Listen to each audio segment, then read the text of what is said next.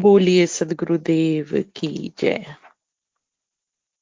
बल छाया प्रभु से मिले।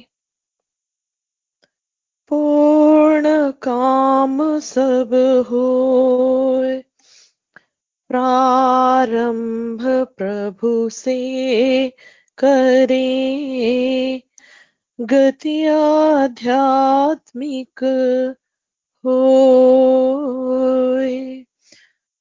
वंदों में वह परम गुरु, जिन यह ज्ञान पसार।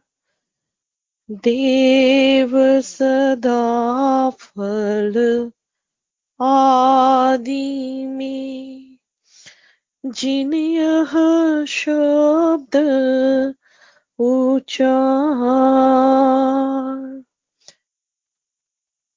नहीं जीवन नहीं ज्ञान बल केवल आश्रय से।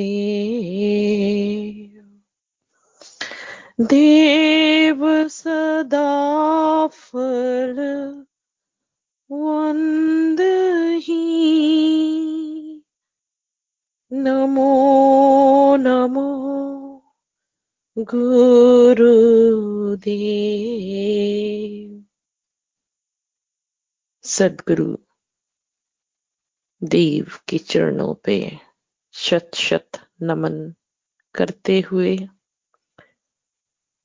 पूज्य श्री विज्ञान देव जी महाराज, श्री संत नामदेव जी महाराज के चरणों में कोटिश नमन करते हुए आप सबों को आज इस सत्संग में जुड़े सभी गुरु भाई बहनों को प्रणाम करते हुए आज के इस सत्संग में मैं माया वर्मा हार्लिसविल पेंसिल्वेनिया से जुड़ी हूँ। आप सभी का अभिवादन, अभिनंदन करती हूँ। आज का दिन बहुत ही महत्वपूर्ण दिन है। आज भारत में शिक्षक दिवस का दिन है, जहाँ गुरु की महत्ता हम समझते हैं।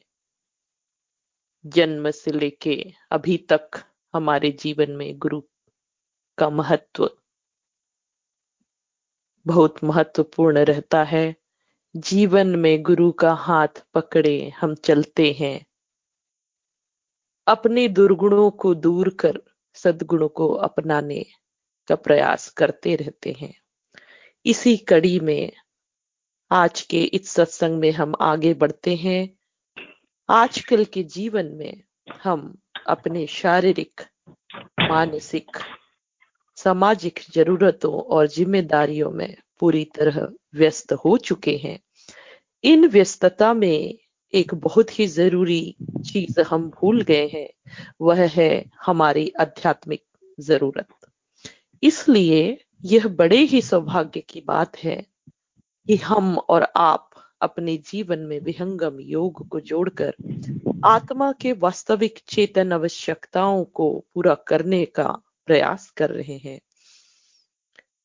आज आध्यात्मिक यात्रा के इस क्रम में सत्र तीसरे में हम जा रहे हैं। पिछले दो सत्र में हम इसी क्रम में आगे बढ़ रहे हैं।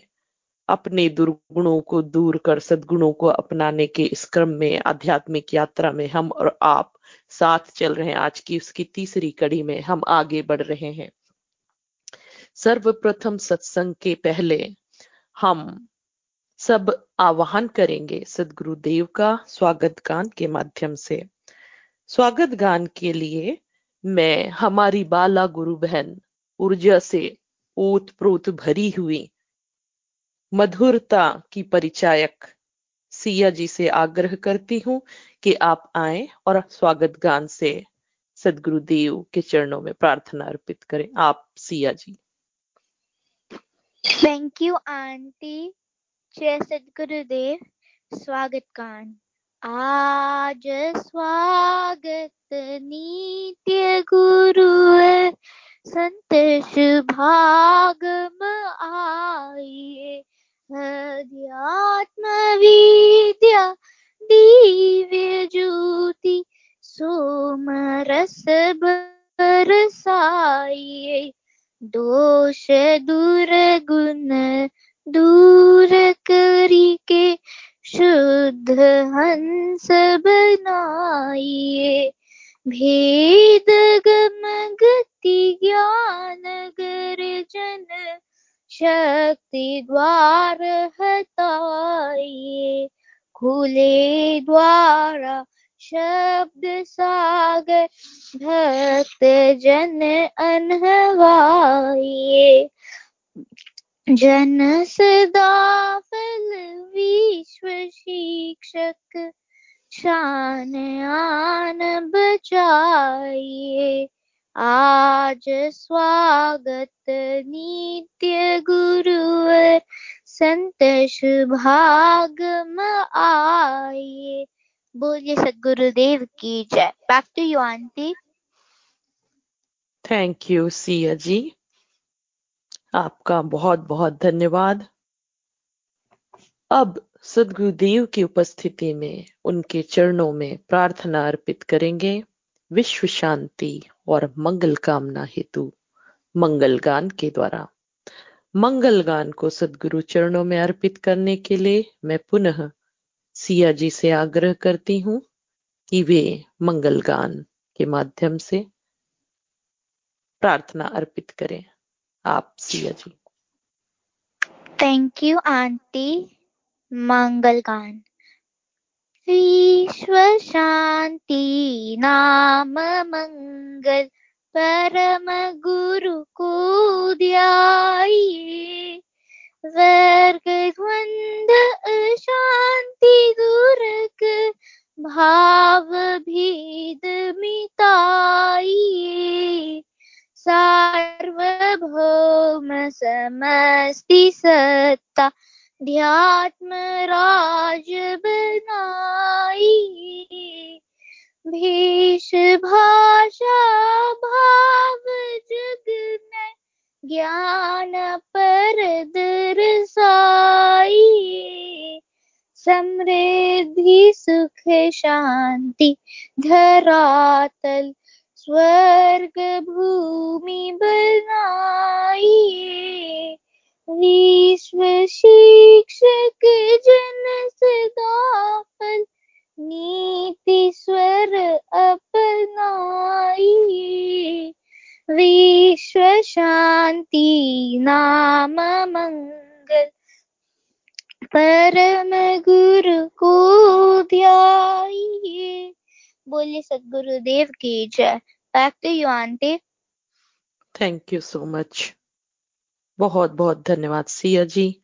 मंगल गान को सदगुरु चरणों में अर्पित करने के लिए आपने बड़े ही सुंदर वाणी से सदगुरुदेव का आवाहन किया तथा उनकी उपस्थिति में विश्व की मंगल कामना के लिए प्रार्थना भी किए जैसा कि हम जानते हैं, आज पाँच सितंबर शिक्षक दिवस है।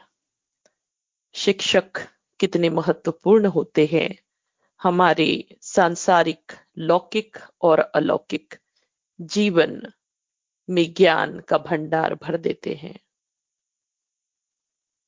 इसी क्रम में हमारे जो संत नामदेव जी महाराज हैं, वृक्षारोपण को बहुत ही महत्वपूर्ण बताते हैं और हम सब जानते हैं और उसी उपलक्ष्य में कल उनका जन्म दिवस है और उसमें द पीस कार्निवल यह प्रोग्राम हो रहा है।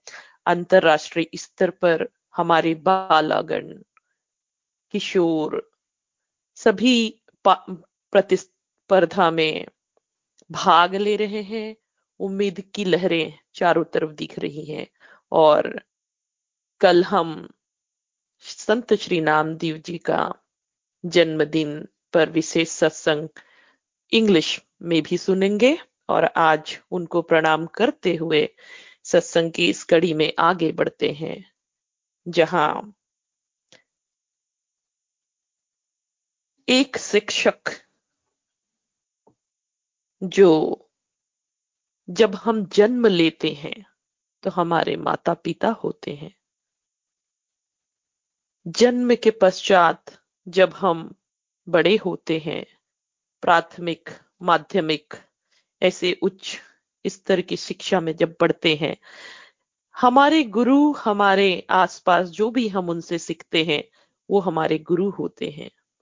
पर इस संसार में जहाँ हम आगे बढ़ते हैं, जो हमारे लौकिक गुरु होते हैं, वहीं इस संसार में हम कैसे आए?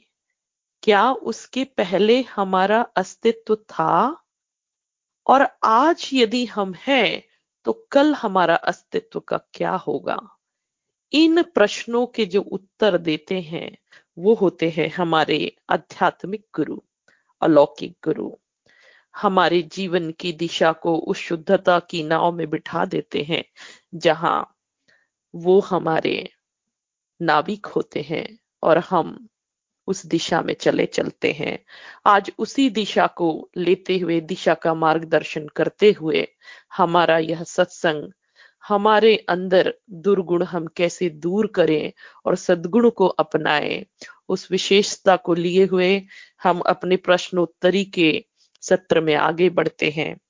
आज के हमारे प्रश्नों को लेने के लिए और समाधान करने के लिए हमारे बीच हैं अमरजीत कौर आंटी जी। सदगुरु देव की अनन्य शरण, शिष्या, अनुभवी शिष्या, जो अपने अनुभव की वाणी से हमें त्रिवेणी में नहला देती हैं। वहीं हमारे साथ आज उपस्थित हैं अंचल वर्मा जी, जो हमें समाधान बताएँगे कि हम इन दुर्गुणों को अपने अंदर से कैसे बाहर करें और अच्छे गुणों को, शुद्धता को कैसे हम अपनाएँ ताकि हम उन दुर्गुणों से दूर हो, अपने अंदर शांति का अनुभव करें जो हमारे शुद्ध चेतन स्वरूप में विद्यमान है, जिसमें हम भूले हैं संसार में। उस, उन भुलावे से बाहर निकाल हमें सत्य का ज्ञान कराएँ। इसी क्रम में आज हमारा पहला प्रश्न है, मैं अपने दुर्गुण को दूर करने के लिए क्या करूँ? तो इसके, इस प्रश्न को लेने के लिए मैं चाहती हूँ एक एक करके हमारे अनुभवी गुरु भाई बहन हमें समाधान बताएँ। मैं अंचल जी से आग्रह करती हूँ, वे इस प्रश्न को लें। आप अंचल जी। धन्यवाद माया जी। बार बार वंदन करो सदगुरुदेव हमार। यहाँ वहाँ सब काम में महिमा अपरंपार जय सदगुरु देव टू एवरीबॉडी बाहरी दुश्मनों को पहचानना और खुद को उनसे बचाने के लिए सावधानी बरतना बहुत आसान है। लेकिन अगर वही दुश्मन वही दुर्गुण अंदर है तो उसको पहचानना बहुत मुश्किल है। और उससे भी ज़्यादा मुश्किल है उसके खिलाफ आप उसका पहरा देना। आ, लेकिन हमारे सदगुरुदेव ने इन ऐसे दुश्मनों की पहचान की ओर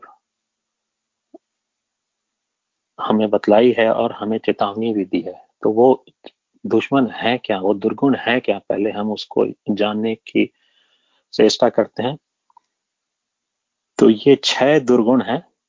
पहला दुर्गुण है काम, दूसरा है क्रोध, तीसरा है लोभ, चौथा है मोह पांचवा है मध्य और छठवां है मत्सर्य।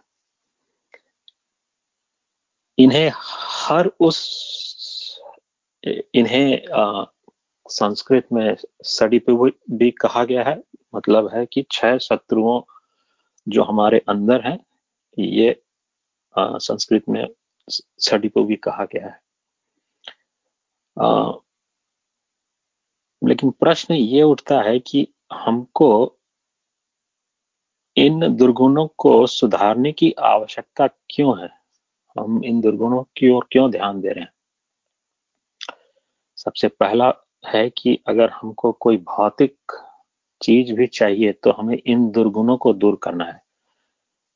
और इन दुर्गुणों को दूर करके ही हम अपनी आध्यात्मिक प्रगति की ओर अग्रसर हो सकते हैं। अभी अगर हम इतिहास में जाके देखेंगे तो कई योद्धा, नायक थे जो जिन्होंने कई देशों पर विजय प्राप्त की और सम्राट बने, लेकिन वे भी अपनी आंतरिक शत्रुओं पर विजय पाने में असफल रहे। इसका एक उदाहरण सिकंदर था, जो कई देशों पर विजय प्राप्त की, लेकिन अपनी आंतरिक शत्रु लालच पर विजय प्राप्त नहीं कर सका। और अंत में मरने से पहले उसने खुद कहा कि मैंने सारे विश्व पर विजय प्राप्त की, लेकिन खुद पर विजय प्राप्त नहीं कर सका। दूसरा एग्ज़ाम्पल जो है वो महर्षि विश्वामित्र ऋषि का है। आ, वो ऋषि बने वन मतलब वो राजा का पोस्ट अपना छोड़कर ऋषि बने हैं लेकिन सबसे पहले जो उनके ऋषि बनने में बाधा उत्पन्न हुई वो थी उनकी काम। उन्होंने मेनका से शादी की आ, उनके बच्चे भी हुए लेकिन उसके बाद जब उनको फिर से ज्ञान हुआ कि मुझको इस ओर नहीं जाकर मुझको मेरी जो आध्यात्मिक यात्रा है उस ओर जाना है तब जाकर उन्होंने आ, उनको जो है वो प्राप्ति हुई। तो चलिए ठीक है इन सब क्षयों को हम पहले एक छोटा सा एक, एक एग्ज़ाम्पल एक उदाहरण के तौर पर समझने की प्रयास करते हैं और उसके बाद फिर हम इन एक एक दुर्गुणों को दूर करने का उपाय भी सोचते हैं।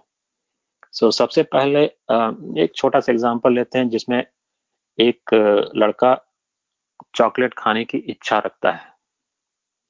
तो सबसे पहले वो एक विचार आता है कि मैं चॉकलेट के बारे में सोच रहा हूँ। तो ये एक पहला पहला स्टेप है। दूसरा स्टेप होता है कि मुझे चॉकलेट पसंद है तो यहाँ पर उस लड़के को उस चॉकलेट पर आसक्ति हो गई है it's kind of attachment I like the chocolate उसके बाद तीसरा स्टेप आता है कि मुझे चॉकलेट चाहिए आई वॉन्ट दैट चॉकलेट तो यहाँ पर उसकी मंशा, उसकी इच्छा, उसका डिज़ायर आ जाता है। फिर उसके बाद क्या होता है कि आ, उसकी चाहत और बढ़ती जाती है। तो वो अपनी माँ के पास जाके बोलता है कि माँ मुझे चॉकलेट दो मुझे नहीं तो गुस्सा आ रहा है। तो वो जो मनसा है वो धीरे धीरे धीरे धीरे गुस्सा और क्रोध की ओर बढ़ने लगता है। फिर वही नेक्स्ट स्टेप में जाके क्या होता है? आ, उसके मन में एक और विचार आता है कि अगर माँ मुझसे प्यार करती है तो मुझको चॉकलेट ज़रूर देगी। वो बार बार जाकर पूछता है। तो यहाँ पर फिर से आ, एक और दुर्गुण आता है वो है ब्रह्म भ्रम का। वास्तविकता के साथ आप जो है काइंड ऑफ़ स्पर्श को आप खो रहे हैं यहाँ पर।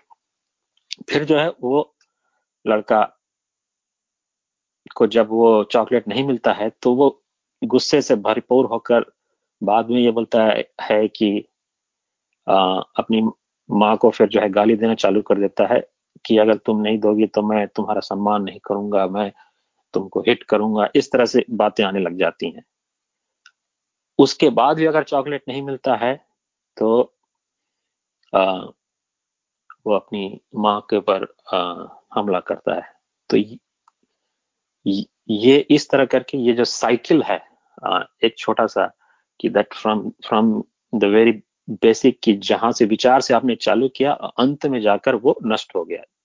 अंत में उस बच्चे को को जो है गिरफ्तारी होती है क्योंकि वो आ, वो अपनी माँ को मार देता है। तो ये इस तरह की जो साइकिलें हैं अगर आप देखेंगे तो ये पूरी एक साइकिल चलते रहती है।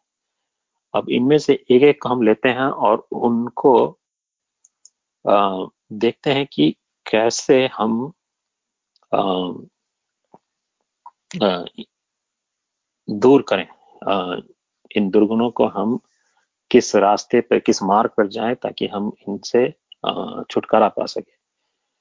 तो गीता में भगवान श्री कृष्ण वर्णन करते हैं कि आ, हमारे अंदर जो है दो आंतरिक गुण है। पहला कहलाता है राग, लगाव, और दूसरा कहलाता है द्वेष, घृणा।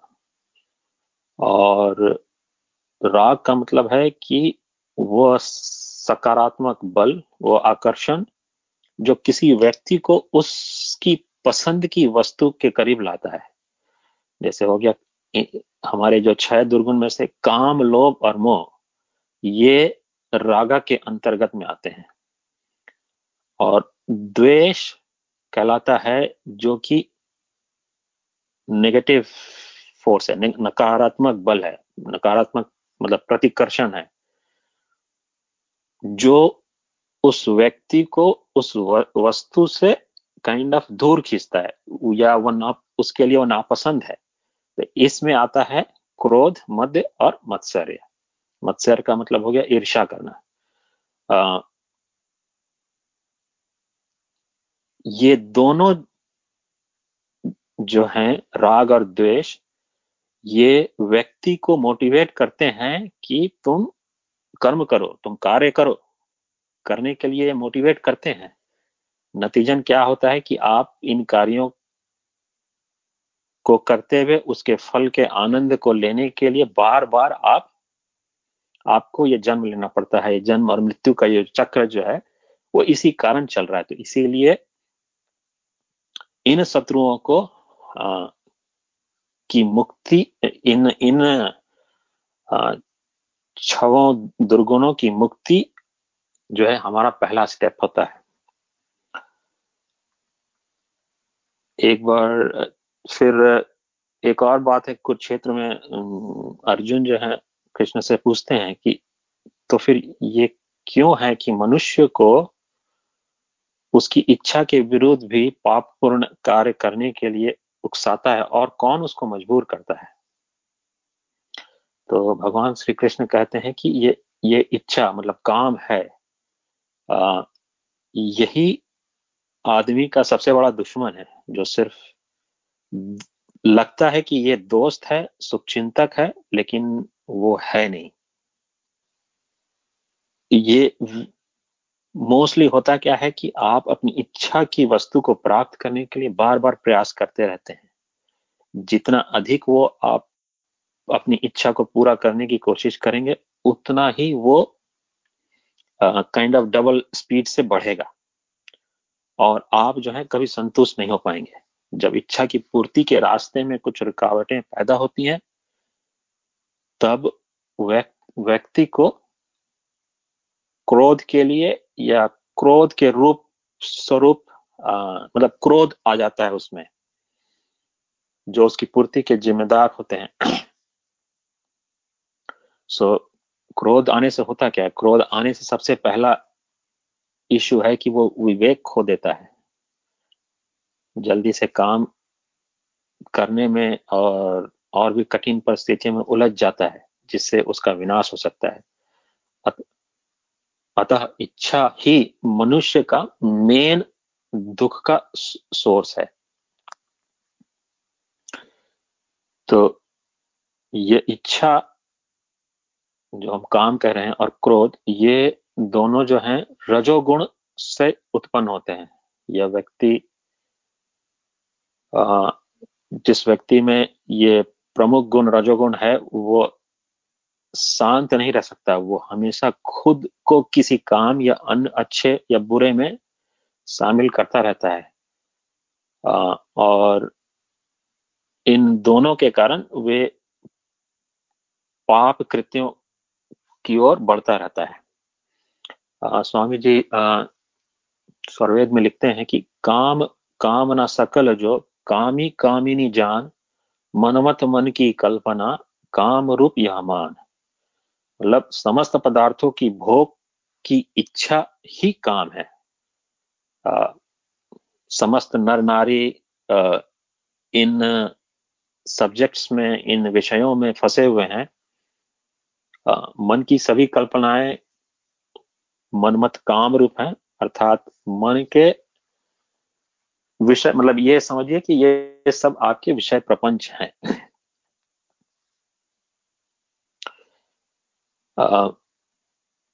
आमतौर पर इच्छाएँ जो हैं, वो एक तरह से समझिए कि रस्सी की तरह बंधी हुई हैं और उससे बाहर निकलने के लिए व्यक्ति जो है अपने आप को बहुत कमज़ोर महसूस करता है। हमारे अंदर एक्चुअली तीन तरह की तृष्णाएँ होती हैं। पहला होता है वितृष्णा, जिसमें धन के प्राप्ति के लिए और उसकी उपलब्धि के लिए आप दिन रात लगे हुए हैं। दूसरा होता है पुत्रेष्णा विच विच मीन्स कि आप जो है, संतान की इच्छा के लिए आप हर समय कार्यरत हैं। और तीसरा होता है लोक सहन, जिसमें आप समाज के आसपास के लोगों के द्वारा किसी महान गुणों को या उसकी उपलब्धियों के लिए आप प्रसिद्ध होने के लिए या अपने प्रशंसा पाने के लिए उस तरह से समझिए। आप लगे रहते हैं। पहले दो को तो आप त्याग सकते हैं, लेकिन जनरली तीसरे को त्यागने के लिए आपको काफ़ी मेहनत करनी पड़ती है। तो कहने का मतलब यह है कि इच्छाएँ अगर आप एक बार पूर्ण करते हैं तो आपको दूसरी इच्छाएँ आपके देखिएगा कि इमीडिएटली आपके सामने खड़ी रहेंगी। मुझे आज ये कार अच्छा लगा तो वो कार कुछ दिनों के बाद मैंने उसे छोड़ दिया। उसके बाद मुझको एक नई कार आई है मार्केट में तो वो और भी अच्छा लगने लगा। तो ये इच्छाएँ जो हैं, आपकी खत्म नहीं होती हैं। आज हमने मारुति कार खरीदा है, आज हमने टोयोटा खरीदा है, कल जो है लेक्सस खरीदेंगे, परसों जो है मर्सिडीज खरीदेंगे। और उसके बाद जो है अच्छा मर्सिडीज चला लिया काफ़ी दिन, अब मज़ा नहीं आ रहा है तो अब हेलीकॉप्टर खरीदेंगे। तो ये जो इच्छाएँ हैं ये इनकी श्रृंखलाएँ अनंत हैं। एक खत्म होंगी तो दूसरी आपको सामने में आ, आ जाएँगी। तो अगर आप हर इच्छाएँ को आ, हर इच्छाएँ को आप अगर आप यूज़ करते जाएँगे तो आपको वहाँ पर आ, वो इच्छाएँ कम नहीं होंगी। तो मेरा कहने का मतलब ये था। उसके बाद आता है लोभ। लोभ मतलब लालच। लोभ धार बाहर चले, जग विषय न महारात। और मिले कुछ और हो, लोभ बढ़त दिन रात। लालच में पढ़कर एक बार एक स्टोरी है जिसमें महर्षि कश्यप जो है, एक राजा से कह रहे हैं कि कि धान, जौ, पूरी फ़सल और कुछ भी आप ले लीजिए, कीमती धातु ले लीजिए, सोना ले लीजिए, इन सबको भी अगर आप व्यक्ति को दे देंगे तो भी उसकी लालच खत्म नहीं होगी। तो फिर प्रश्न ये उठता है कि लालच को खत्म किस तरह किया जाए? इसके लिए एक विद्वान व्यक्ति इच्छा छोड़ देता है और वो शांत रहता है तो इसका तात्पर्य यह हुआ कि आप जो है इच्छा को त्यागें। उसके बाद जो है नेक्स्ट आता है मोह। मोह इसमें स्वामी जी ने स्वरवेद में लिखा है, मोह पास सब जीव पड़े, घट में भव अंधियार। आप आप चिन्हे नहीं, दुख पावे संसार। अपने में अज्ञान अंधकार होने से समस्त जीव बंधन में पड़े रहते हैं। आत्मा अपने को नहीं पहचानती। प्रकृति के मोह पास में पड़कर संसार का दुख भोगती तो फिर इस, इसका उपाय क्या है? तो मोह नाश नहीं ज्ञान बिनु संतन तत्व विचार। मतलब मोह की प्रबल धार में संसार में जीव गिर कर बह रहा है लेकिन ज्ञान जैसे ही होगा वो मोह से उस मोह से उस तत्व ज्ञान से उसका नाश हो जाएगा। उसके बाद आता है मद मद मतलब एरोगेंस काइंड ऑफ़ थिंग जिसमें हमें चार प्रकार के हमको अभिमान है। पहला है धन का अभिमान, फिर बल का अभिमान, फिर वर्ण हमारी जाति का अभिमान, और अंत में है विद्या का अभिमान। विद्या का, पहले तीन तो आप आसानी से हटा सकते हैं, लेकिन विद्या का जब अभिमान हो जाता है, उसको हटाने के लिए आपको काफ़ी मेहनत करनी पड़ती है, क्योंकि वो अति सूक्ष्म है। इन चारों को आप करेंगे तभी आपका मानव जीवन निर्माण होता है। उसके बाद लास्ट में आता है मत्स्यरण इसका मतलब है कि ईर्षा एक इसका एग्ज़ाम्पल है जो हमारे आ, आ, हमारे विष्णु अवतार में आता है जिसमें भगवान विष्णु ने वामन का अवतार लिया था और तीन चक्रों को बाली जो उस समय जो है तीनों जगहों का राजा था, उससे उन्होंने सारी जमीनें उनसे लेकर उसको जो है इंद्र की, इंद्र को दे दिया था। इंद्र जो है तब उस समय अपना आधिपत्य कर रहा था और अपने हाथी रावत पर बैठकर एक बार वो घूमने निकला कि चलो देखते हैं कि बाली कर क्या रहा है। जब उसने देखा कि बाली तो बहुत खुश मिजाज खुश मिजाज मूड में है और तो उसे काफ़ी इच्छा हुई कि ये खुश कैसे हो सकता है? जबकि मैं आ, तीनों लोगों का राजा हूँ फिर ये खुश क्यों है? तो उसे ईर्षा हुई। तो उसने जो है उससे पूछा कि तुम इतने खुश क्यों लग रहे हो? तो बाली ने कहा कि हे इंद्र तीनों लोगों का यह आधिपत्य जिसे तुम ब्रह्म के रूप में अपना मानते हो, तुम्हारा नहीं है। यह ना तो हमारा है, ना तो किसी और का है। ये लक्ष्मी स्थायी रूप से एक जगह पर रहती नहीं है। इट चेंजेस द हैंड आज हमारे पास है, कल उनके पास है। ये ये कभी एक जगह रहती नहीं है। तो अगर तुम इसको अपना लो तो तुमको जो है, ये ईर्षा भी नहीं होगी। तो ये इस तरह जो है छह दुर्गुण है हमारे अंदर। तो अंत में इन छह शत्रुओं का जो मेन जड़ कारण है, जो मन में वो उठने वाली इच्छाएँ हैं और वो इच्छाओं को नष्ट करने के लिए हम लोग जो है, पहली भूमि की प्रथम भूमि में हम यही तो करते हैं कि जो है हम एक जगह अपने को फोकस करते हैं। और जो भी थॉट्स आ रहे हैं उनसे दूर रहकर हम उस फोकल पॉइंट पर देखने की कोशिश करते हैं। यही तो विहंगम योग की साधना का पहला चरण है जिसमें हम इन दुर्गुणों को आ,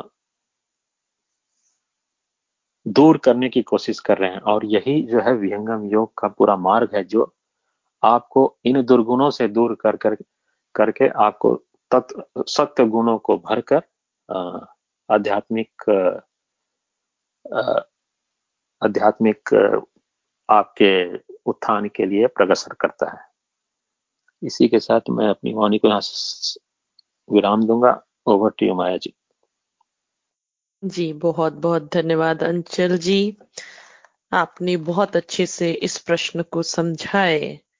धन, बल, जाति, विद्या मद लोभ कैसे हम अपनी इच्छाओं और आसक्तियों से भर जाते हैं, जो हमें आगे चलकर क्रोधी, राग द्वेष से पूरा अपनी परिकाष्ठा की सीमा लांघते हुए हमें एक बुरा इंसान बना देता है। आज उन्हीं सब दुर्गुणों को दूर करने के लिए इस सत्संग में शुद्धता को अपनाने के लिए कोशिश कर रहे हैं, हम सीखें अपने जीवन में उतारें। इसी क्रम में, इसी में कुछ अपने दो शब्द रखने के लिए मैं अमरजीत कौर आंटी जी से भी आग्रह करती हूँ। वो अपने अनुभवी वाणी से हमें मार्गदर्शन करें। आप, अमरजीत कौर आंटी जी। धन्यवाद माया जी। बार बार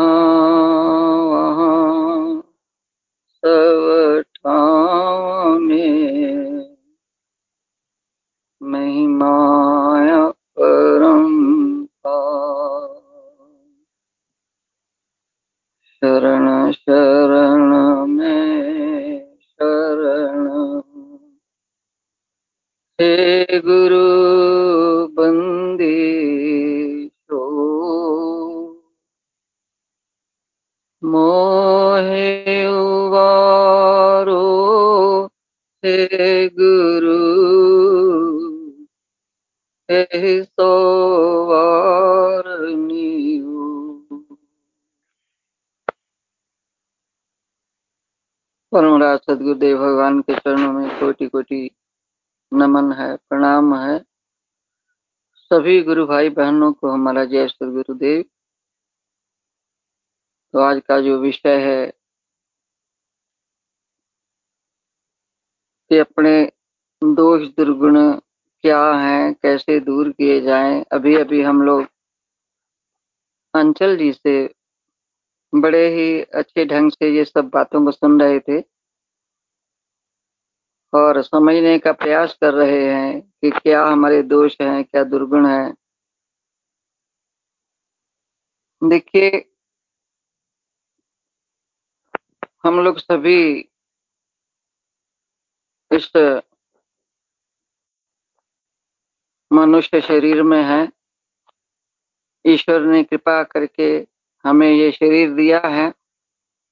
इसके साथ साथ में हमारे अंतर में जो अभी हम लोग सुन रहे थे, काम, क्रोध, लोभ, मोह, अहंकार, ये सब हमारे साथ में कुछ ऐसे शत्रु भी लगे हुए हैं, जिसको संतों ने चोर भी कहा है, हमारे अंतर में ही है, और हमारे अंतर के चार जो अंतकरण है, मन, बुद्धि, चित्त, अहंकार, इस शरीर के अंदर में बहुत सा शक्ति जो है, जो एक शरीर जो है, ईश्वर ने ऐसा बनाया है कि इसके अंदर में सब कुछ भर दिया है। जैसे कहते हैं कि जो पिंडे, वही ब्रह्मांडे। जो वस्तु सब बाहर में हमें दिखाई दे रही है, संसार में जो कुछ भी है तो इस शरीर में भी वही कुछ है। इस ईश्वर ने ऐसा इस मनुष्य शरीर को बना दिया है। तो साथ ये बात ये है कि हमें इसका हमें ज्ञान होना चाहिए। बस, बिना विवेक के हम लोग मनुष्य जीवन को ऐसे ही व्यर्थ में गंवा देते हैं। ज्ञान होना चाहिए कि हमारे अंतर में जो भी काम क्रोध, लोभ, मोह, अहंकार ये हमारे अंदर में ऐसे दुर्गुण हैं, इन्हें हमें समझना चाहिए। वो यहाँ पर आवश्यकता है, वहीं पर उसका व्यवहार होना चाहिए। ऐसा नहीं है। जब हमें इतना ज्ञान हो जाएगा, तभी हमारा जीवन जो है, वो अच्छे से हम लोग इस संसार में सुख शांति से अपने जीवन को बिता सकते हैं। मनुष्य जीवन में है, समाज में है, सब चीज़ की आवश्यकता भी है। धन की भी आवश्यकता है और जो ये काम क्रोध जो है, ये सभी पाँचों जो हमारे अंदर में इसको गुण ही कहा जाए तो यदि हम इसको व्यवहारिक रूप में सही ढंग से इसको इस्तेमाल नहीं करते हैं, तब ये हमारे दुश्मन बन जाते हैं। और यदि हम इनको अच्छे से सही जगह पर विवेक से व्यवहार करते हैं तो करना आवश्यक भी पड़ पड़ जाता है। इनके बिना हमारा जीवन चल ही नहीं सकता। है तो संसारी जीवन है तो इन दुर्गुणों को यही हमको ज्ञान सीखना है कि कैसे हम लोग अपने जीवन को व्यवहारिक कैसे बनाएँ। यहाँ क्रोध की आवश्यकता है, क्रोध भी किया जाता है। तो यही सब बातें हैं, ऐसे संसार में जीवन चलेगा। तो सदगुरु देव ने क्या समझाया है? हम लोग सभी सदगुरु भगवान की शरण में हैं, इन सब चीज़ों को समझने लगे हैं कि क्या ये सब चीज़ है, क्या है हमारे अंतर में? हम लोग हम अंतर में, अपने अंतर में विचार करें कि हमारे अंदर में कौन से दोष है कौन से दुर्गुण है? जब हमें इसका ज्ञान हो जाएगा, तब, तभी हम उसको दूर करने का उपाय करेंगे। हमें विवेक इस, इतना हो जाना चाहिए तो विवेक कैसे होगा? ऐसे तो संसार में रहते हैं, ऐसा तो विवेक होता नहीं है। हम लोग देख रहे हैं आज के समय में कि कैसा समय है, कैसा व्यवहार चल रहा है, कैसा जीवन लोग चला रहे हैं। विवेक नहीं है, ज्ञान नहीं है। कहाँ से कहाँ लोग जा रहे हैं? आज समाज का हम लोग देख रहे हैं कि अपने जीवन जो है, कहाँ से कहाँ जा रहा है समाज का। कैसे वो उन्नति की ओर जा रहे हैं या अवनति की ओर जा रहे हैं? इतना ज्ञान होगा तभी तो हम लोग अपने जीवन को सुधारने का प्रयास करेंगे। तो ज्ञान कहाँ से मिलेगा? ज्ञान लेने का हम लोग प्रयास ही नहीं करते हैं, चेष्टा ही नहीं करते हैं। हम तो यही समझते हैं कि हमारा जीवन तो है, हम अच्छे से चला रहे हैं। हमें और ज्ञान की क्या आवश्यकता है? यहीं पर हम लोग की अज्ञानता है। ज्ञान है लेकिन अज्ञान है, उसमें पर्दा पड़ा हुआ है। जानते नहीं है कि हमारा कर्तव्य क्या है, हमें क्या करना है इस मनुष्य जीवन में आकर के। यहीं पर जो हमारा अज्ञानता हो जाती है, यहीं से हमारा जीवन जो है उसकी दिशा बदल जाती है। तो सदगुरु देव की शरण जब तक प्राप्त नहीं होता है, तब तक हमारा मनुष्य जीवन जो है, उसका सुधार नहीं हो सकता है। हमारे अंतर के दोष दुर्गुण मिट नहीं सकते हैं। उसके लिए, इस ज्ञान को जागृत करने के लिए सत्संग की आवश्यकता है। सत्संग करें। हमारे देश जो है, ऋषि मुनियों का देश है, इतने हमारे धार्मिक सदग्रंथ हैं, उनका स्वाध्याय करेंगे, सत्संग सुनेंगे, तभी तो हमें ज्ञान होगा कि हमें करना क्या है। ऐसे तो सबको जीवन चलाने का ज्ञान तो सभी को है। सब चला रहे हैं अपना अपना बुद्धि के अनुसार। बुद्धि तो भगवान ने दिया ही है। मन, बुद्धि, चित्त, अहंकार, ये हमारे अंताकरण है। लेकिन जो सही ज्ञान है, सही विवेक है, वो तभी जागृत होगा। तो उसका हमारे जीवन को किधर ले जाना है, इसका ज्ञान जो है, वो आपको सत्संग से प्राप्त होगा, संतवाणियों से प्राप्त होगा। तो क्या कहते हैं सभी संतों का यही उपदेश है, ईश्वर का भजन करो और सदगुरु की खोज करो। यदि संसार के आवागमन से छूटना चाहते हो दुखों से छूटना चाहते हो तो सदगुरु की शरण को प्राप्त करो। जब ऐसा हमें ज्ञान हो जाता है कि हमें तो सदगुरु की खोज करना चाहिए, उनके ज्ञान के मार्ग पर चलना चाहिए, तभी हम अपने जीवन को उधर ले जा सकते हैं, ले जाते हैं। आज हम लोग सभी सौभाग्यशाली हैं कि ये ज्ञान हमें मिल चुका है तो कि हमें करना क्या है? केवल संसारी कार्य नहीं करते रहना है। अपने अंतर में हम लोगों को विचार करते रहना है, परीक्षा करते रहना चाहिए कि हमारे अंतर में कौन से दोष है, कौन दुर्गुण है। जितना हम अपने को जानते हैं, उतना दूसरा नहीं जानेगा। क्योंकि ये तो छिपे हुए अंतर में हमारे चोर रहते हैं, ऐसे ऐसे हैं ये। हम अपने को जानते हैं, दूसरा उतना नहीं जानेगा। केवल सदगुरु आपको जानेगा। वो ईश्वर आपको जानेगा। और कोई नहीं जान सकता है। आपके अंतकरण में, आपके अंतर मन में क्या है? तो इसीलिए सदगुरु का मार्ग चाहिए। स्वामी जी ने बहुत अच्छा से अपने सरवीर के अंदर ये बहुत जगह ऐसे समझाया है कि हमारा जीवन कैसे होना चाहिए। तो क्या, कैसे कहते हैं कि ग्रहण करो गुण जगत से, अवगुण देखना कोई। यदि आप चाहते हो कि मैं अपने दुर्गुणों को दूर करूँ। तो क्या कहते हैं सदगुरुदेव? ग्रहण करो गुण जगत से। गुण अगुण सब में भरे रहते हैं। कोई भी पूर्ण जो मनुष्य का जीवन नहीं होता। अपने अपने संस्कार हमारे साथ में लगे हुए हैं। उसी के अनुसार हमारे कर्म, गुण, संभाव, स्वभाव बनते हैं। तो गुण सबके अंदर में रहते हैं। कोई ऐसा नहीं है कि जो पूर्ण हो जाएगा। तो उनको दूर करने का उपाय क्या करना है? सदगुरुदेव ने पहले यही समझाया है कि ग्रहण करो गुण जगत से अवगुण देख न कोई।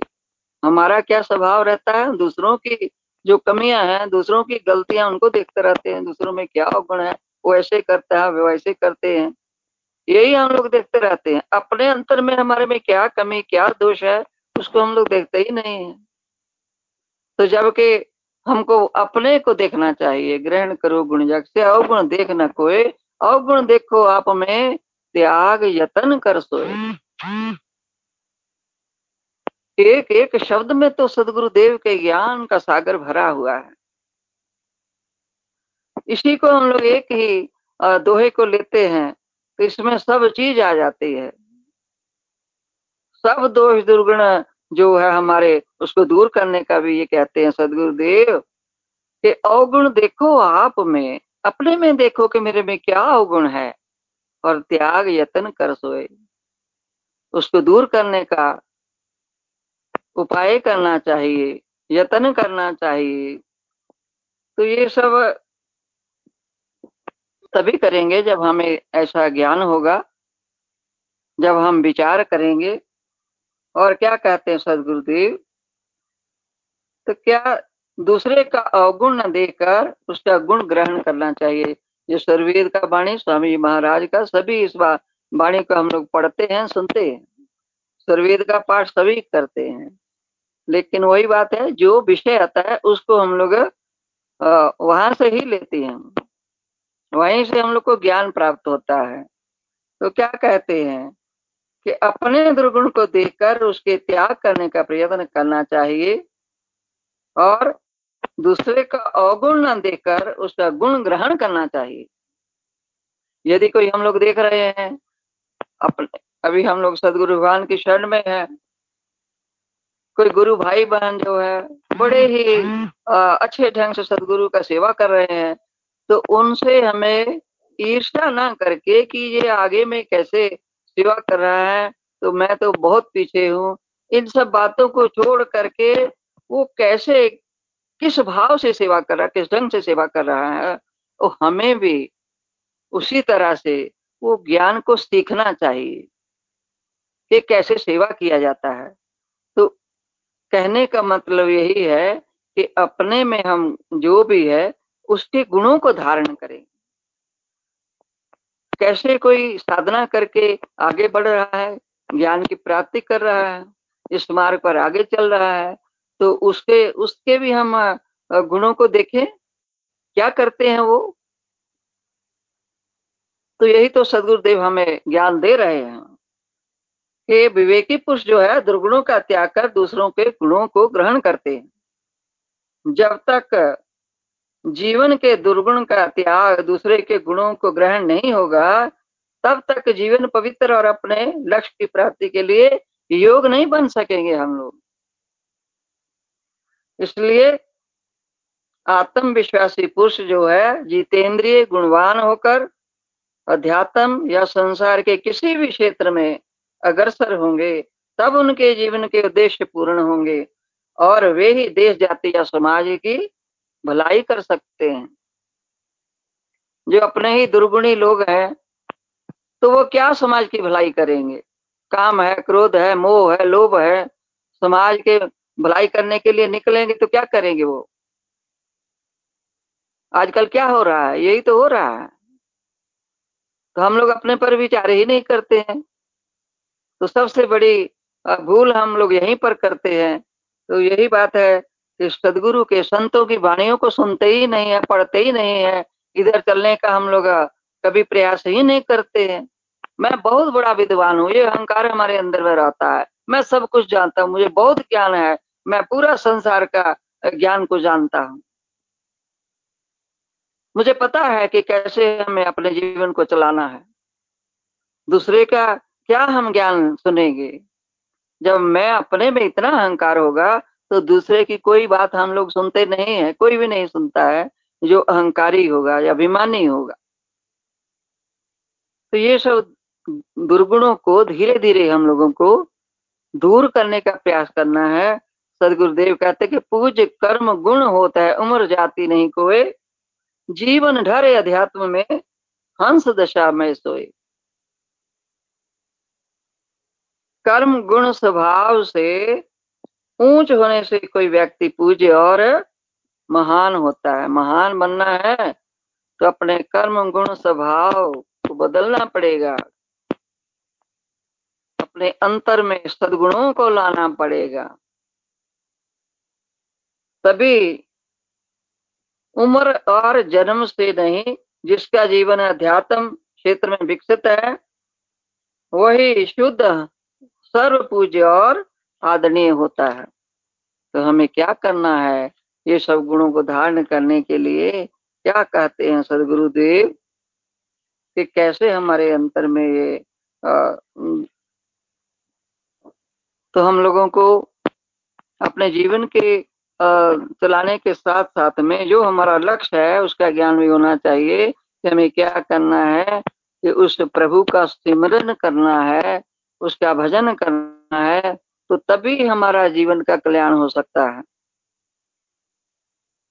तभी संसार के दुखों से हम लोग छूट सकते हैं, तभी अपने कर्मों के बंधन से छूटेंगे। कि प्रभु के सुमरन के बिना और कोई युक्ति नहीं है।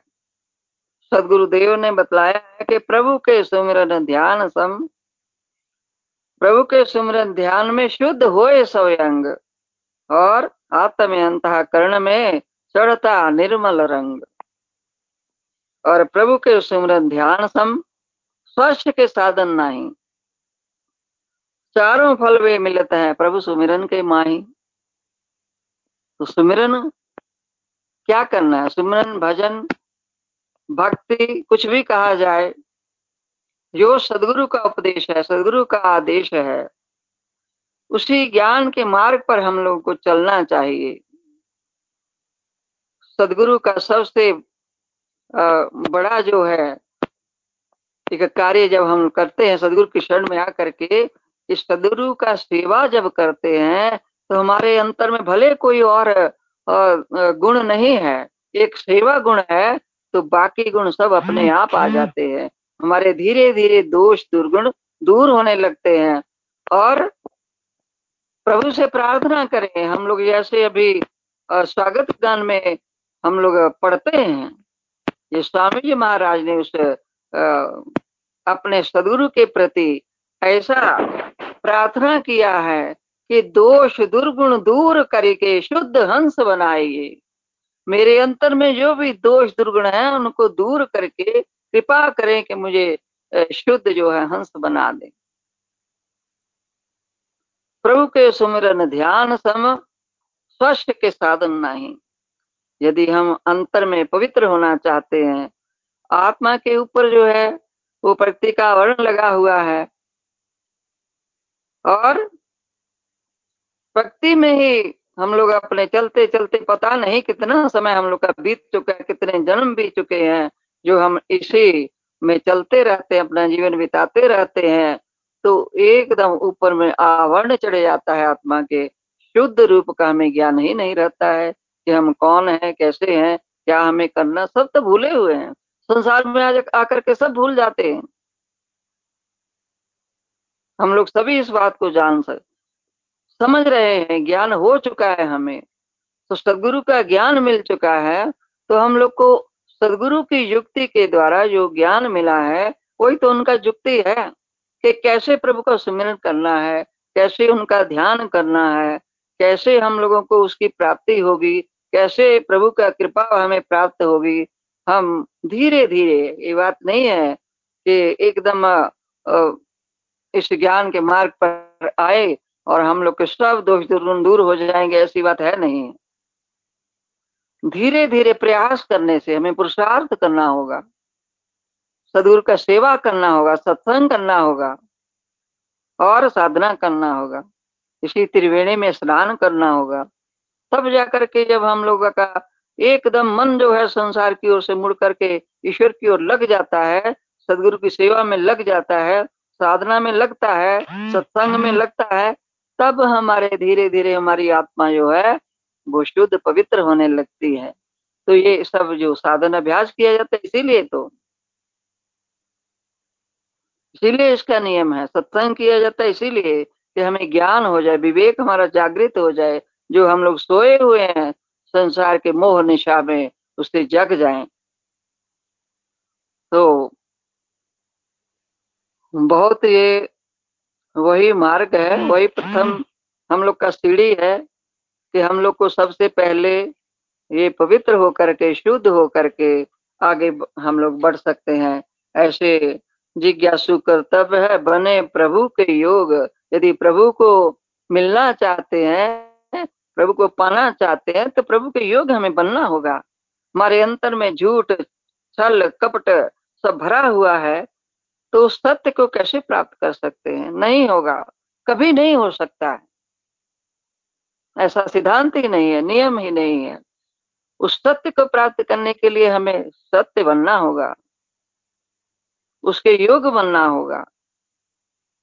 पवित्र बनना होगा। मिलन योग से मिलन है। मिले ना पुरुष अयोग। जब तक हमारे अंदर में सब आत्मा पवित्र नहीं हो जाते हैं, तब तक हम योग ही नहीं बनते हैं। प्रभु के मिलने के अधिकारी ही नहीं बनते हैं, सदगुरु कृपा के अधिकारी नहीं बनते हैं। तो ये सब जो प्रयास हम लोग करते हैं, पुरुषार्थ जो करना है, ये सब इसीलिए तो किया जाता है। इसीलिए तो इसका सिद्धांत है, सेवा का नियम है, सत्संग का नियम है, पुरुषार्थ करना है। तभी तो हम लोग धीरे धीरे उतना शुद्ध पवित्र हो सकते हैं ना, बनते हैं। तो इसीलिए सदगुरु का जो ज्ञान है सत्य को प्राप्त करने के लिए कहते हैं कि सत्य भाषण संकल्प सत्य कर्म सत्य व्यवहार सत्य चरित जीवन दया हरि के जीव संसार। तो बहुत से आ, कितना कहा जाएगा इसको सदगुरु का ज्ञान तो सर्वेद के अंदर सब कुछ भर दिए हैं। केवल है निकालने का वहाँ से। ऐसे सागर में बहुत से मोती भरे रहते हैं। उनको निकालने के लिए हमें प्रयास करना पड़ता है। उसी तरह से सदुरु का जो ज्ञान है, एक सागर के समान गहरा है।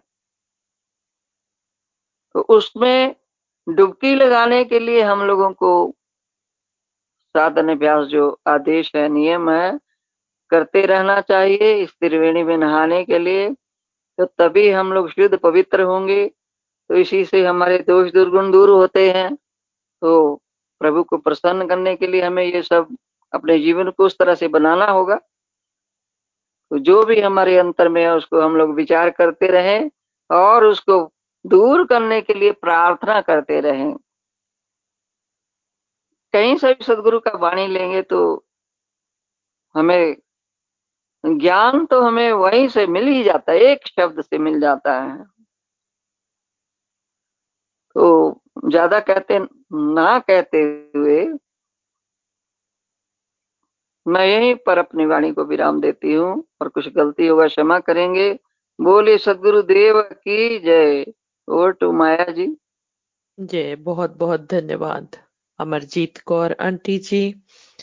आपकी वाणी सुनते लग रहा था जैसे ये खत्म ही ना हो। दुर्गुणों से भरे हुए हम कैसी अज्ञानता में चल रहे हैं। ज्ञान का प्रकाश हमारा यह सत्संग एक आधार है अपने अंदर झांकने का, स्वरवेद से जुड़े रहने का। कैसे ज्ञान हो अपनी, स्वरवेद बोलता ही है अपना ज्ञान। जिस तरह अंचल जी ने बताया दुर्गुण दूसरों का देखना आसान है। आंटी जी ने भी बताया, हमें दूसरों का सदगुण देखना है। मानव जीवन बहुमूल्य है। एक एक श्वास हीरा से भी बहुमूल्य है। एक एक क्षण बीत रहा है। कैसे हम इन एक एक क्षण को लगा दें? ब्रह्म, ब्रह्मांड, पिंड ब्रह्मांड का ज्ञान हमें सदगुरुदेव देते हैं, समझाते हैं। इस ज्ञान को अपनाने के लिए हमें शुद्ध बनना होगा, सत्य को अपनाना होगा, असत्य को छोड़ना होगा, विवेकी बनना होगा निरअभिमानी बनना होगा। क्या करें हम? प्रार्थना करें अपने अंदर शुद्धता लाने के लिए, पुरुषार्थ करें, सत्संग से जुड़े, ब्रह्म ज्ञान का प्रचार करें। स्वामी जी कहते हैं कि ये सब अवगुण मन का ही एक आवरण ढका हुआ है। हमारे अंदर तो सोम रस भिंगा हुआ है। हम कैसे उस सोम रस में डुबकी लगाएँ? वे कहते हैं, सदाचार व्यभिचार से मूर्ख से विद्वान, भोगी से योगी बने। फल सत्संग महान। सत्संग में इतनी महानता है कि हमें उस सोम रस का मार्ग हमारे लिए बिल्कुल खोल देता है। तो इसी क्रम में हम आगे बढ़ेंगे। आंटी जी ने तो एक प्रश्न में कितने उत्तर दे दिए।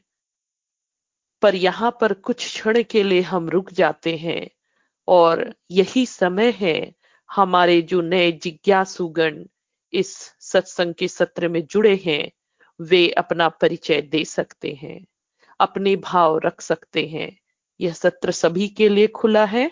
कृपया आगे आए अपने अंतर मन के प्रश्नों का समाधान निकालें जय गुरुदेव माया जी जय गुरुदेव एवरीवन। सभी को आ, आज का जो सत्संग था जिसमें मैं आ, अपने आप को रिलेट कर पा रही थी कल खास करके अंचल भैया जो एग्ज़ाम्पल दे रहे थे बच्चों का तो एग्जैक्टली exactly मैंने वही कल फेस किया। आ, आ, मेरा छोटा बेटा छह साल का है और वो उसको आ, फ़ोन के लिए मेरा फ़ोन के लिए और जिस तरह से वो गुस्सा कर रहा था उसको गेम खेलने के लिए और फिर मैं उस पर गुस्सा कर रही थी। बट मुझे वो एक्चुअली समझना था कि आ, जैसे कि जब गुस्सा आता है कि जब हाँ आप आ, आ, काम आ, मतलब काम कर रहे हो या फिर आ, बच्चे अगर मांग रहे और उस टाइम पे आ, कैसे उस चीज़ को हम लोग अपने गुस्से को लाइक अच्छा मतलब पॉजिटिव वे में दैट कि वो उसको समझाने पे भी वो समझ नहीं रहा है लेकिन फिर आपको दो तीन बार के बाद फिर आपको आ जाती। तो उस चीज़ को हम लोग कैसे मैनेज करें? अपने में और क्या लेके आए? क्योंकि सम पॉइंट सब कुछ करने के बाद एक आ ही जाता तो उससे प्लीज़ uh, बताएँ। धन्यवाद रश्मि जी। बहुत सुंदर प्रश्न है। जीवन के हर दिन हर क्षण हम ऐसे संघर्षों से गुजरते हैं और यह सत्संग इसी बात का समाधान लाता है। तो आपका प्रश्न है, जब हमारे बच्चे हमसे गुस्सा करें, जो उनकी मांग होती है तो हमें अपने गुस्से पे काबू कैसे करना चाहिए? और हम उनको प्यार से, विनम्रता से कैसे समझा सकें, जिससे शांति भी बनी रहे और काम हो जाए? तो अंचल जी, मैं चाहूँगी यह प्रश्न आप लें। आई थिंक आंटी जी इसको ले तो बेहतर होगा।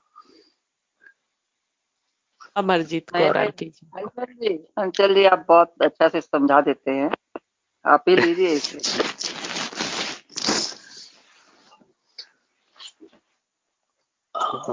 तो तो प्रश्न क्या ये है कि हमको उस समय प्रैक्टिकल मेथड उस एंगर उस उस क्रोध को हटाने के लिए क्या करना चाहिए? ये प्रश्न है कि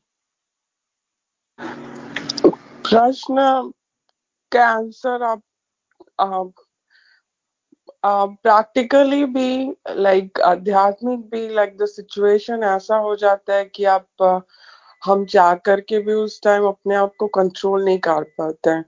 तो उस पर गुस्सा आ ही जाता है। मुझे लगता है कि अभी का जो सिचुएशन है उस चीज़ में आ, आ, आप जब बता रहे थे भैया तो ऐसा लग रहा था कि वो एग्जैक्टली exactly मेरे लिए ही है। तो इसीलिए मैं सोची कि ये प्रश्न रखूँ क्योंकि आ, मेरा जो छह साल का बेटा है वो उसको मैं फ़ोन नहीं दी और वो मुझ मुझे आ, मारा बेसिकली तो मैं उस चीज़ को चाहती नहीं हूँ कि वो किसी भी सेंस में हो। क्यों उसको गुस्सा है तो क्या मुझे उसको फ़ोन दे के और शांत करना चाहिए? उसको समझाने पे भी वो चूँकि छह साल का तो समझ में नहीं आ रहा सम पॉइंट फिर हम, मुझे फिर गुस्सा आ जाती तो वो कितना वैलिड है प्रैक्टिकली और उस चीज़ को हम अध्यात्म लेवल से भी कैसे जोड़ के और अपने आप को अंदर शांत कर सकते हैं? क्योंकि अगर वो छोटा बच्चा उसको डिसिप्लिन भी कर रहा है तो सम पॉइंट हमको एक स्ट्रांग बनना पड़ता है। तो उस चीज़ में हमको गाइडेंस चाहिए। देखिए कभी कभी क्रोध करना आवश्यक भी हो जाता है। कभी कभी सिधाई से रहने से आपको जो चीज़ें चाहिए वो नहीं मिल पाती हैं। जैसे एक एग्जांपल लेते हैं भगवान राम जो है रामेश्वरम में बैठकर पुल बनाने के लिए पूजा करते रहते हैं। लेकिन वो समुद्र देवता जो है, वो आते नहीं है। एक दिन किया, दो दिन किया, तीन दिन किया। जब उसका कोई उत्तर नहीं आता, तब उन्होंने अपनी तीर उठाते हैं कि मैं इसको भस्मी कर देता हूँ। तब जाकर वो समुद्र देवता आते हैं और उसके बाद वो पुल बनता है। तो यहाँ पर थोड़ा सा क्रोध होने के बाद ही वो, उसकी जो उदंडता थी, वो उदंडता जो है, वो शांत होती है। तो कभी कभी ये क्रोध करना भी आवश्यक है कि भाई अगर तुम इसको करोगे तो इसका ये ये अफेक्ट है। पहला वो इफेक्ट्स को समझाना ज़रूरी है। नहीं समझे तब क्रोध करना भी आवश्यक है। अगर क्रोध नहीं करेंगे तो वो उसका एक एडिक्शन टाइप हो जाएगा उसको। और वो फिर वो कंटिन्यूस उस लूप में चलता रहेगा कि मुझे ये चाहिए, मुझे वो चाहिए, मुझे वो चाहिए। तो एक बार जब आपने उसके मन को चेंज कर दिया तो वो फिर उस ओर चला जाएगा। तो कहने का मतलब यह है कि कुछ जगहों पर ज़रूरी है कि वो क्रोध करें लेकिन सब जगह पर वो सेम फॉर्मूला नहीं काम कर सकता है। वो वो एक था। आ, दूसरा ये था कि अगर हमको मालूम है कि यहाँ पर हमको क्रोध करने से कुछ होने वाला नहीं है और हमको बहुत ज़्यादा क्रोध आ रहा है तो उस केस में आ, अगर उस केस में अगर आपको अपने से क्रोध से बचने के लिए करना है तो पहला है कि आपको वहाँ पर गहरी साँसें लेनी पड़ेंगी। अगर प्रैक्टिकली अगर आप सोच रहे हैं तो। और आ, आपके मन को क्योंकि अभी आपने उस थॉट को पकड़ लिया जिसके कारण आपको गुस्सा आ रहा है तो आपको किसी और दूसरे थॉट की ओर ले जाना होगा अपने थॉट को कि आप वो थॉट को कुछ देर के लिए भूल जाए। तीसरा तरीका ये होता है कि आप जो है, जहाँ पर जिस रूम में आपको गुस्सा है उस रूम से निकलकर आप किसी और रूम में चले जाएँ। ये ये एक तीसरा तरीका होता है। ये सब जो प्रैक्टिकल तरीके हैं, वो यहाँ के लोग जो है एंगर मैनेजमेंट का एक कोर्स होता है, उसमें जनरली ये सारे चीज़ें बताते रहते हैं। और और तो इसके बारे में मैं और कुछ तो नहीं बोल पाऊँगा। निरंजन जी अगर आप लोग हैं तो आप लोग कुछ अपनी टिप्पणी दे सकते हैं यहाँ पर। निरंजन जी, आप इस सत्संग से जुड़े हैं तो कृपया ये प्रश्न लें और अपने विचार रखें। अच्छा पता नहीं निरंजन जी सुन पा रहे हैं नहीं सुन पा रहे अभी। आ, पर ये बहुत अच्छी बात कही कि हम अभी संसार में हैं। जी। को और प्रश्न है? और नहीं माया जी बहुत अच्छे से भैया समझाए लाइक एंगर मैनेजमेंट का बट और कभी कभी वो भी लगता है कि सिचुएशन आज के जो दौर में है, जिसको हम लोग को मिल के हैंडल करना है तो सम हाउ लाइक हम छोटे बच्चों के साथ थोड़ा सभी को हार्ड टाइम हो रहा होगा। तो but thank you thank you भैया बहुत बहुत धन्यवाद आपका।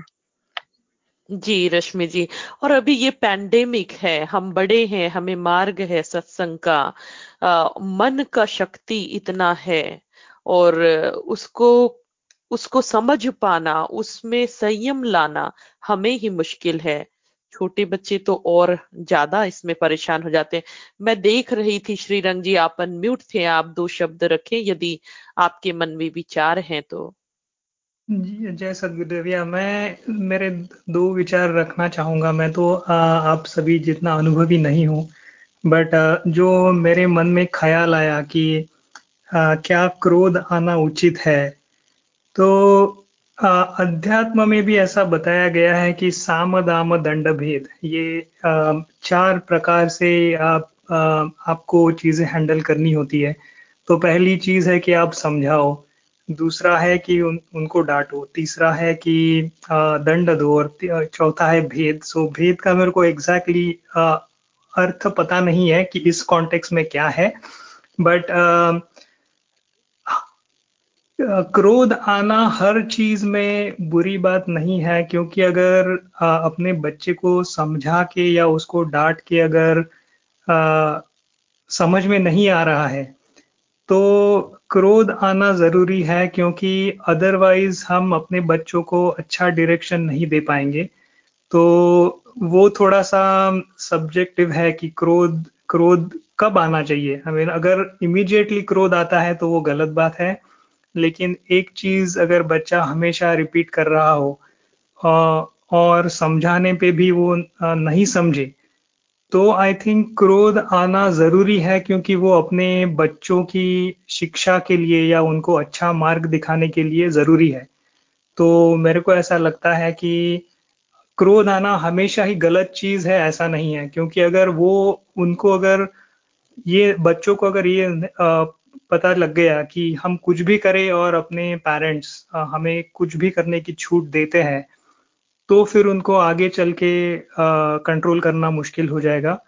तो मेरे को लगता है कि क्रोध आना ज़रूरी है बट जैसे बोलते हैं कि जिस चीज़ जैसे कि जितनी जितनी बड़ी गलती हो, उसी हिसाब से क्रोध भी आना चाहिए। ऐसा नहीं कि हर छोटी चीज़ पे बहुत हमें ज़्यादा क्रोध आए तो वो अच्छी चीज़ नहीं है। बट जैसे कि हमें डॉक्टर के पास जाते जाते हैं तो एंटीबायोटिक भी उसी तरीके से देते हैं कि डिसीज की सिवियरिटी कितनी है। तो हमें वही चीज़ को ध्यान रख के क्रोध को भी उतने ही आ, उतनी ही सीमा में आने देना है जितना की ज़रूरी हो उससे ज़्यादा नहीं। नमस्कार सबको। सब आत्मा को हंस आत्माओं को मेरा प्रणाम। मेरी समझ से हिसाब से क्रोध आना ही नहीं चाहिए।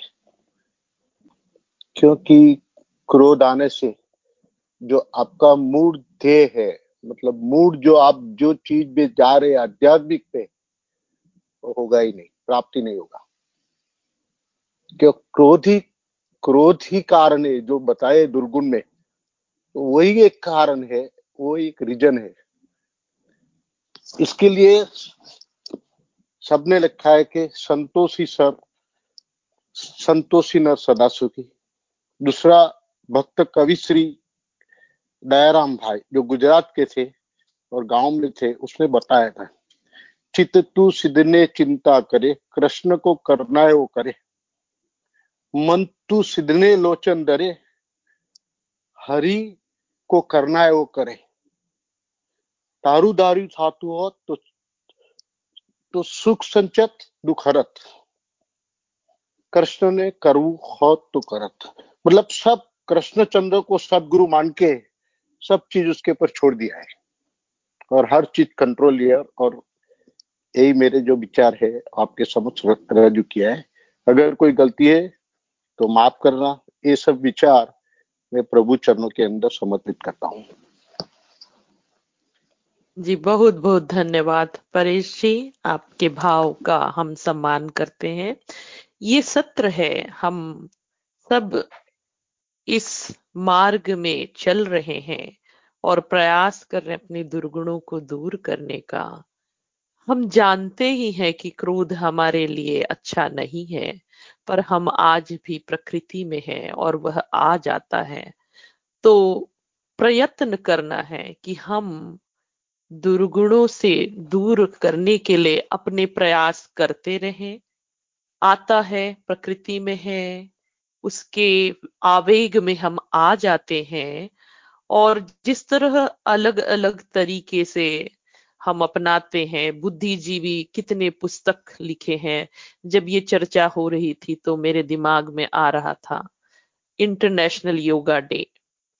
उसमें एक महिला थी यहाँ की। उन्होंने लिखा था a, book yoga for kids तो बच्चों को हम योग में जोड़ें और उसको जोड़ने में फोर्स न करके हम धीरे से कैसे उनको समझाएँ। तो जो उसमें वो रखती है बात वही मैं करने जा रही हूँ। मैं भी आपके इस पथ में आपके साथ हूँ। मुझे भी क्रोध आता है और मैं भी यही करती हूँ कि सत्संग साधना अध्यात्म का मार्ग लाती हूँ और प्रयत्न करती हूँ उससे अपने आप को बाहर लाऊं। तो उसमें वो लिखती हैं कि बच्चा बैठा है और एक इमेजिनरी जो क्रोध है, उसको एक मॉन्स्टर का रूप बताया। एक एक मॉन्स्टर मीनिंग जो बुरा बुरा इंसान समझिए। इंसान तो अच्छा होता है, बुराई उसको बुरा बना देता है। तो ऐसा बुरा जो चरित्र है, वो आपके बाजू में बैठा है। तो जब भी आपको गुस्सा आता है, वो मॉन्स्टर जो है, उससे आपको फाइट करना है। उस बुराई से फाइट करना है। आप बुरे नहीं हो, वो बुराई से फाइट करना है। तो आप यदि गुस्सा करते हो, बच्चा क्योंकि छोटा है, समझता नहीं है, पर बुरा और अच्छा में भेद समझता है तो वो बुरा जो है वो, वह मॉन्स्टर है। यदि आप बुरा चरित्र को अपने अंदर डालोगे, वो मॉन्स्टर विन करता है, कि आप अपने अंदर के हीरो को विन कराना चाहते हो। आपके अंदर हीरो है। जो चाहता है, क्योंकि वो मॉन्स्टर विन होता है तो न तो आपको अच्छा लगता है, न तो हम सबको अच्छा लगता है। ये धीरे धीरे हम कर सकते हैं, क्योंकि हम भी उसी मार्ग में हैं और हम सब चल रहे हैं। तो बहुत बहुत धन्यवाद परेश जी, आपने जो कहा, वो आदर्श स्थिति है और हम सदगुरु प्रभु से उनकी दया और कृपा की मांग करते हैं कि हम वह अपने अंदर अपनाए। और सदगुरुदेव कहते हैं, प्रभु प्रसाद सदगुरु दया, मना हो या आधीन, अन्य युक्ति कोई नहीं लगे, सदगुरु चरण अधीन। तो हमारे संत महंत जो है, ऋषि, महर्षि, जो इन सब प्रश्नों के उत्तर अपने अध्यात्म में लिख दिए हैं, हम संसार और अध्यात्म में बैलेंस करते हुए कैसे चलें? तो आज के इस प्रश्न, दुर्गुण और सदगुण, हमने बहुत सारे विचार सुने और दूसरा प्रश्न था, सदगुण कैसे अपनाएँ? तो यह भी हमने सुना कि हम कैसे अपने शुद्ध चेतन मन को पहचानने का प्रयत्न करें। सत्संग से, साधना से, सदगुरु दया से हमारे ऊपर पड़े मन का आवरण दूर हो और हम अपने शुद्ध मन की चेतन शक्ति को पहचानने में आगे बढ़े। समय की सीमा को ध्यान रखते हुए फ्यू सेकंड के लिए पॉज होती हूँ। किसी के मन में और कुछ प्रश्न है इससे संबंधित? नहीं तो हम प्रार्थना के अंतिम क्षणों की ओर बढ़ चलेंगे। जय सदगुरुदेव माया जी। मुझे जी. बस कुछ एक थॉट आया था रश्मि जी के क्वेश्चन पे कि मैंने सबके आंसर सुने आ, सब बढ़िया सबने अच्छा बोला। तो मेरे अंदर ये थॉट आया क्योंकि मेरे साथ भी कभी कभी ऐसा होता है कि मेरा बेटा भी अभी चार साल का ही है पांचवे साल में जब जा रहा है। तो ये कोरोना की वजह से घर पे है और मैं भी फुल टाइम एक्चुअली मॉम ही हूँ अभी। तो वो भी कभी कभी फ़ोन लेता है और फिर खेलता है गेम्स खेलते हैं और कुछ करने को है नहीं टीवी भी कितना देखें। तो मैं मैं दो दो उपाय कर करती हूँ इस इस इस आ, समस्या से आ, लड़ने के लिए। एक तो मैं आ, उसको जब जब मुझे पता है कि उसका अभी ध्यान कहीं नहीं जा रहा है और उसको वो चाहिए ही तो वो फ़ोन लेता है। मैं उसको देती भी हूँ। लेकिन मैं मॉनिटर करती हूँ कि वो क्या क्या गेम खेल रहा है और उसको क्या आ, क्या देख रहा है किस चीज़ में इन्वॉल्व है उसको मैं मॉनिटर करती हूँ। और वो लेता है लेकिन कई कई बार मैं मैं उसको नहीं भी देना चाहती हूँ। जैसे खाने का टाइम पे नहीं देना है या किसी कोई बात कोई कुछ कह रहा है तो उस टाइम पे नहीं देना है। तो कभी कभी ऐसा होता है कि वो भी बहुत गुस्सा करता है और लड़ता है। तो मैं, मैंने ये देखा है कि जब गुस्सा बच्चे में है, बच्चे को तो कोई समझ है ही नहीं अभी। और लड़का है तो लड़कों का आपको पता है कैसा होता है कि उनको अपना ही मर्ज़ी से चलना होता है मोस्ट ऑफ़ द टाइम्स तो मैं उस पर गुस्सा ज़्यादा नहीं करती।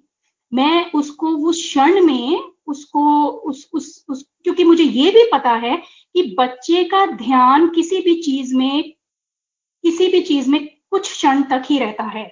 मुझे पता है कि थोड़ी ही देर में वो उस चीज़ से बाहर आ जाएगा और वो टाइम होगा जब मैं उसको अपना, मैं उसको समझा पाऊँगी एज अ मदर तो मैं मैं उस क्षण में उसको कंट्रोल नहीं करने की कोशिश करती हूँ। मैं काम ही रहने की ज़्यादा कोशिश करती हूँ और जब वो थोड़ी सी सिचुएशन से बाहर उसका गुस्सा खत्म होने लगता है तो उस वक्त फिर मैं उसको समझाती हूँ अपने ढंग से कि ये आपके लिए बहुत ज़्यादा ठीक नहीं है, आपकी आइस खराब होंगी या जो भी है और ये अभी खाने का टाइम है और मैं ये भी समझती हूँ कि बच्चा बहुत जल्दी डिस्ट्रैक्ट भी हो जाता है।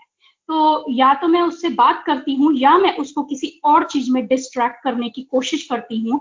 जब उसका गुस्सा शांत हो जाता है उसके बाद मैं वो सिचुएशन को कंट्रोल करने की कोशिश करती हूँ तो मोस्ट ऑफ़ द टाइम्स मतलब सिचुएशन uh, मेरे हिसाब से कंट्रोल हो जाती है।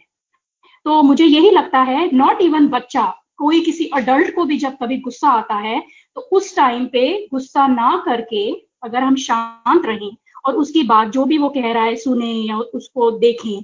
और जब वो सिचुएशन से आप बाहर आ जाते हैं, क्योंकि कहते हैं ना कि don't go close to an angry bear तो वो ही बात है कि कोई गुस्से में बैठा हुआ है तो उसको आपको, आपकी बात नहीं समझ आएगी। तो उस उस सिचुएशन से जब आदमी बाहर आ जाता है, जब गुस्सा आदमी का खत्म होना ही है ये, क्योंकि this can not be there for the whole day तो जब वो सिचुएशन से आप बाहर आ जाते हैं, वो ही टाइम होता है आप अपनी बात किसी को समझा सकते हैं। तो मैं ये ही दो टैक्टिक्स यूज़ करती हूँ तो वो मोस्ट ऑफ़ द टाइम्स मैं सक्सेसफुल रहती हूँ।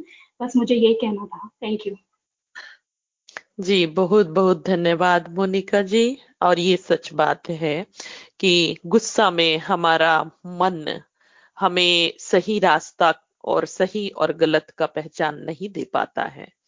और जब तक वो हम उस स्थिति से बाहर नहीं आते हैं उस चीज़ को जानते हैं उससे हमें नुकसान है फिर भी आ, हम उस स्टेट में रह जाते हैं। तो बहुत बहुत धन्यवाद रश्मि जी बहुत सुंदर प्रश्न। हम सभी के अंदर चल रहे होते हैं साथ चल रहा होता है और बहुत कुछ सीखने को मिला मोनिका जी आपसे आपसे सुनकर। आगे बढ़ चलते हैं सत्संग की कड़ी में। स्वरवेद के दोहे हमने सुने, और अब हम समापन की ओर इस सत्संग को ले चलते हैं, जहाँ हम वंदना, आरती और शांति पाठ से सत्संग को समाप्त समाप्त करते हैं। वंदना के लिए मैं सानिका जी से आग्रह करती हूँ कि वे गुरु वंदना से सदगुरु देव के चरणों में प्रार्थना अर्पित करें। आप, Sanika ji. Thank you aunty गुरु वंदना प्रभु कल्प संत समाज उत्तम सर्वधर्म आचार्य है जिमि नद्य आश्रित सिंधु के है विश्व पथमय कार्य है प्रभु सत्य संत समाज तेरा अपरक्षा कीजिए जन सदा फल ज्ञान भक्ति वृद्धि दिन दिन कीजिए। बोलिए सतगुरुदेव, भगवान की जय। Back to you Maya ji. धन्यवाद, सनिका जी। आपने बड़े ही सुंदर वाणी से सदगुरु के चरणों पे वंदना अर्पित किए। अब आरती के माध्यम से हम संशय को दूर करने की मांग करते हैं। सदगुरु देव के चरणों में अपने आप को समर्पित करते हैं। मैं, हमारी बहुत मृदुभाषी गुरु बहन ऐश्वर्या जी से आग्रह करती हूँ कि वह आरती के लास्ट चार लाइन गाएँ और आप सभी से प्रार्थना करती हूँ कि अपने अपने स्थान पर खड़े हो जाएँ आरती के लिए। आप, ऐश्वर्या जी। थैंक यू माया जी कुरुमूरति गति चंद्रमा सेवक नयन चकोर पलक पलक निरखत रहे कुरुमूरत की ओर श्वेत श्वेतमय श्वेत है श्वेत श्वेतमय श्वेत तीन पाद मृत भरा श्वेत महानद श्वेत अष्ट चक्र सब शून्य पर धरा धरा के पार तहा सदा फल घर किया, भूली पड़ा संसार। बैक बहुत बहुत धन्यवाद ऐश्वर्य जी। आप सभी से निवेदन है, कृपया आप अपने स्थान पर वापस बैठ जाएँ शांति पाठ के लिए। विश्व की शांति एवं मंगल का कामना के लिए मैं पुनः ऐश्वर्य जी से निवेदन करती हूँ कि वे लास्ट चार लाइन शांति पाठ करें। आप ऐश्वर्या जी थैंक यू हे प्रभु शांति स्वरूप हो शांति शांतिमय शांति शांति शांति जन शांति हो पूर्ण शांतिमय शांति हे प्रभु शांति प्रदान कर दूर हो सर्व शांति देव सदा फल शांतिमय। शांति शांति सुख शांति। बोलिए सदगुरुदेव भगवान की जय। धन्यवाद ऐश्वर्या जी। आपने बड़े ही सुंदर से आरती शांति पाठ किए और समापन की ओर ले गए। आज हमने सीखा कि हम कैसे अपने जीवन के क्षण क्षण का उपयोग करें? सत्संग, साधना, सेवा की त्रिवेणी में आगे बढ़ते हुए अपने शुद्ध मन की चेतन शक्ति को समझें। स्वामी जी कहते हैं, शुद्ध, अशुद्ध दो भेद है, मन ही अवस्था होए। इंद्रिन युक्त अशुद्ध है, शुद्ध सोम रस होए। हम अपने अंदर के शुद्ध सोम रस की प्राप्ति करें। यहीं पर यह सत्संग को समाप्त करते हैं। जो भी लोग आज सत्संग से जुड़े हैं, सभी को साधुवाद बहुत बहुत नमन है, प्रणाम है। आप सभी से आग्रह है, आज के सत्संग में हमने जो भी सीखा, उसे अपने जीवन में उतारें, अपने अंदर चिंतन करें। अगले सप्ताह हम फिर मिलेंगे। इसी सत्संग के प्रयोजन से शनिवार को, जैसे कि आप जानते हैं, हर दिन हम सुबह शाम सात बजे मेडिटेशन प्राणायाम के बाद करते हैं और साढ़े नौ सैटरडे संडे को इस समय ही हिंदी और इंग्लिश का हमारा सत्संग का सत्र चलता है। आज शाम को हम सात बजे पुनः मिलेंगे। आज संत श्री नाम देव जी के चरणों में प्रणाम करते हैं। कल उनका जन्म दिवस है और इंडिया में और जगह जगह वृक्षारोपण का कार्यक्रम चल रहा है और प्रकृति को भी हम अपने जीवन में जो प्रकृति हमारा आधार है, जहाँ हमें अपने जीवन को चलाने का शक्ति मिलती है चलाने के लिए, ऑक्सीजन मिलता है, हम उस जीवन, उस प्राण को भी बचाएँ। ताकि हम अपने भी प्राण की रक्षा कर पाए। तो उनके इस प्रयास को हम भी अपने जीवन में उतारें, दुर्गुण को दूर कर, सदगुण को अपनाएँ। और ये हमारे जो कार्यक्रम उसके लिस्ट है और शाम को आज सात बजे मिलेंगे, कल साढ़े नौ अंग्रेज़ी के सत्संग में मिलेंगे। मैं सदगुरुदेव से प्रार्थना करती हूँ कि आपका दिन मंगलमय हो जीवन में खुशियाँ आए आप सभी को। जय सदगुरुदेव